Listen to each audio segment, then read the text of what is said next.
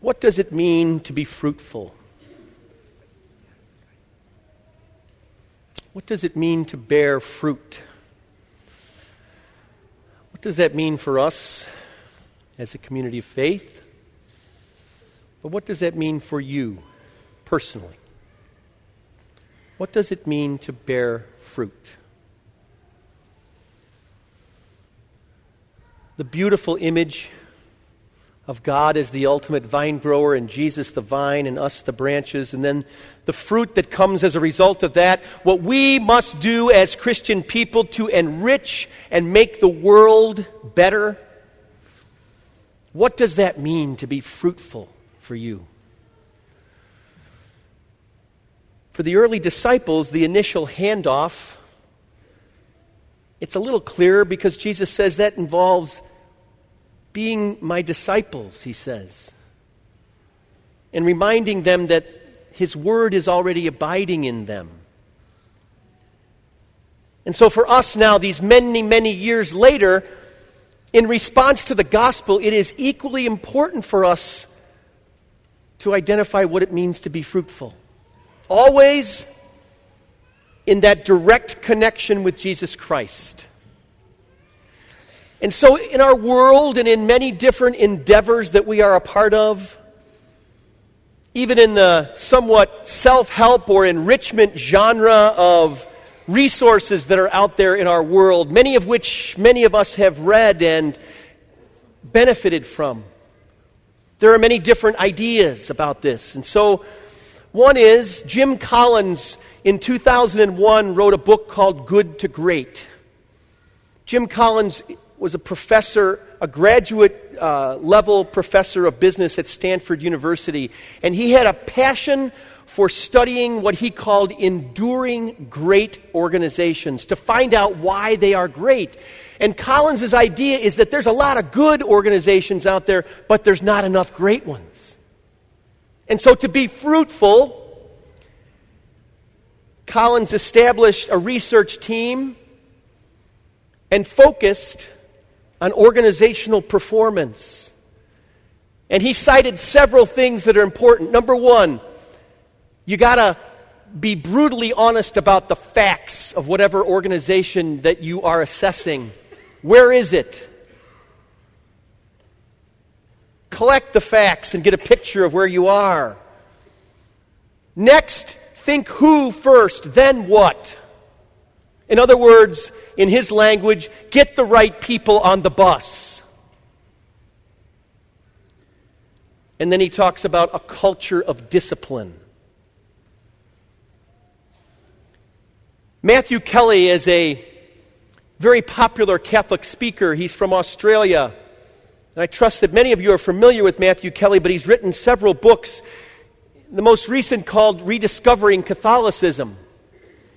And it's Kelly's contention in that as we journey through life and as we are assessing and looking at our, our journey of faith, that we must ultimately become what he calls our best, the best version of ourselves.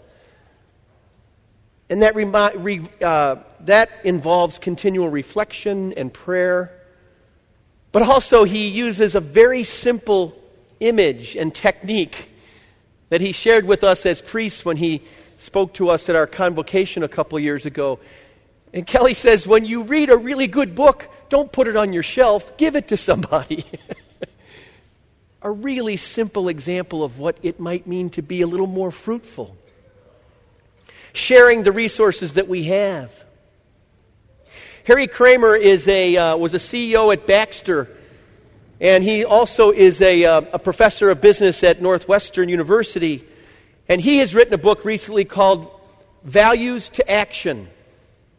And Kramer identifies four values that he says leaders of any organization should have. Number one, to be self-reflective. Number two, to have balance and perspective in your life. Number three, to have true confidence. And number four, to have genuine humility. And so in Kramer's idea, in taking this in terms of leaders of organizations, these are things that might help us to be more fruitful. But we're not all leaders of organizations or involved in a, a corporate society here. Many of us, I would suppose most of us are. So, how does the charge to be more fruitful work in the different aspects of our lives? Mike Myers is a parishioner here at Holy Family, and he has led our staff through some strategic planning. Myers has helped us to look at the difference between being effective and being efficient. A really good distinction. I have a, a life and management coach that I've been working with, Jim Vaughn. And Jim has helped me to identify the difference between being a leader and being a manager. I find being a manager very, very difficult. I just want to be a priest. But unfortunately, and in many regards, fortunately, we have a very large staff here. And that requires a certain management part of, of my life, and I, I struggle with that. And so, in order to be as fruitful as I can as your pastor, what I'm trying to do is, is do these enrichment things for myself to help me on my own journey.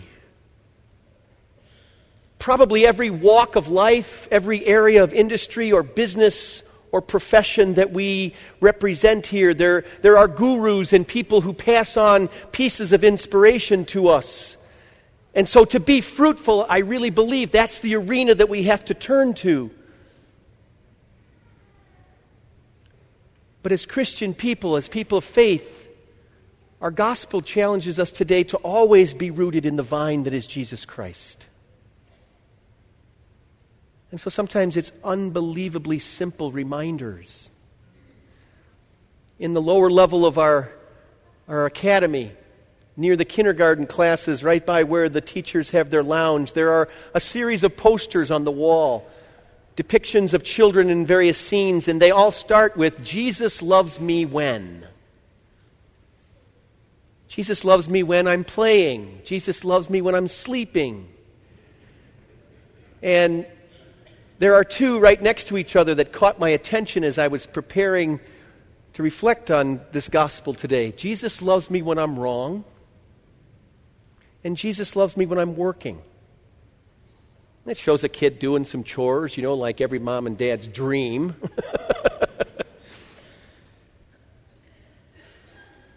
To be fruitful, for many of us, we almost gravitate towards the word productive or working. But I think it's deeper than that. It also involves a level of trust. My real good friend Jim Lynch is a banker. And Jim has endured a lot of challenges in his personal life and in his professional life. And on Jim's desk sits a placard with a saying, "Always follow your heart." And so in the complexity of his life, he has gone back to trusting in the goodness that God has placed into his very good heart. But sometimes, my friends, isn't that a tall order and a very difficult thing to do? But what that does is it reminds us to go back to and retrieve our connectedness with Jesus Christ. So what does it mean to be fruitful? With many of these examples and many more that I and, and so many of you could share, as we go back then to the gospel story, I have a simple suggestion, and it's this.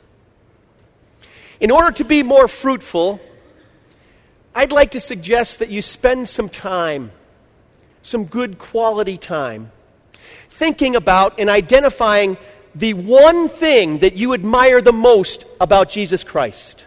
What is the one attribute, the one characteristic that you admire the most about Jesus Christ? Is it his sense of justice? Is it his sense of compassion? Is it his sense of inclusivity?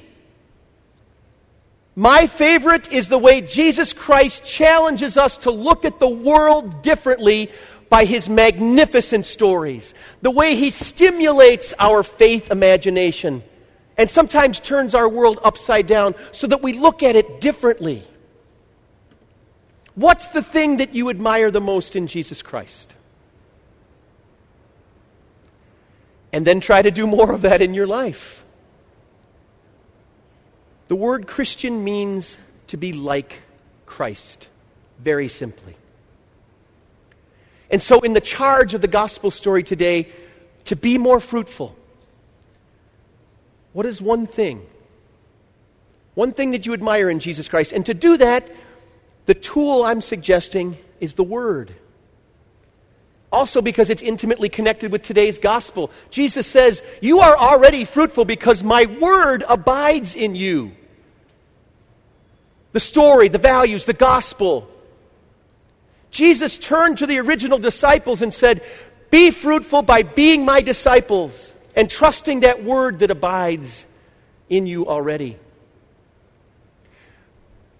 But if we pay more attention, take a little more time to be attentive to and to pray with the Scriptures, that will help us to identify those things that we admire the most in Jesus Christ. And we are unbelievably blessed here at Holy Family to have a lot of resources for Scripture development. You don't have to be a Scripture expert.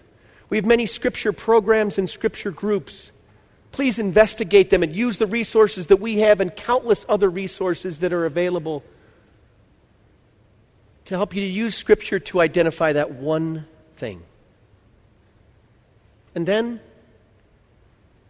imitate it. Do more of it. If you're doing it in a good way, go to a great way. That's the challenge of the gospel story today, my friends. What does it mean for you to be fruitful? Let's use this resource of God's Word, the resources that are available to us. Let's respond to the challenge of this gospel story today. Let us trust in our connectedness with the vine that is Jesus Christ, the vine grower that is God, the goodness that comes from that, but the call and the charge for us to be as fruitful as possible. What does that mean for you? What does it mean for you to bear fruit?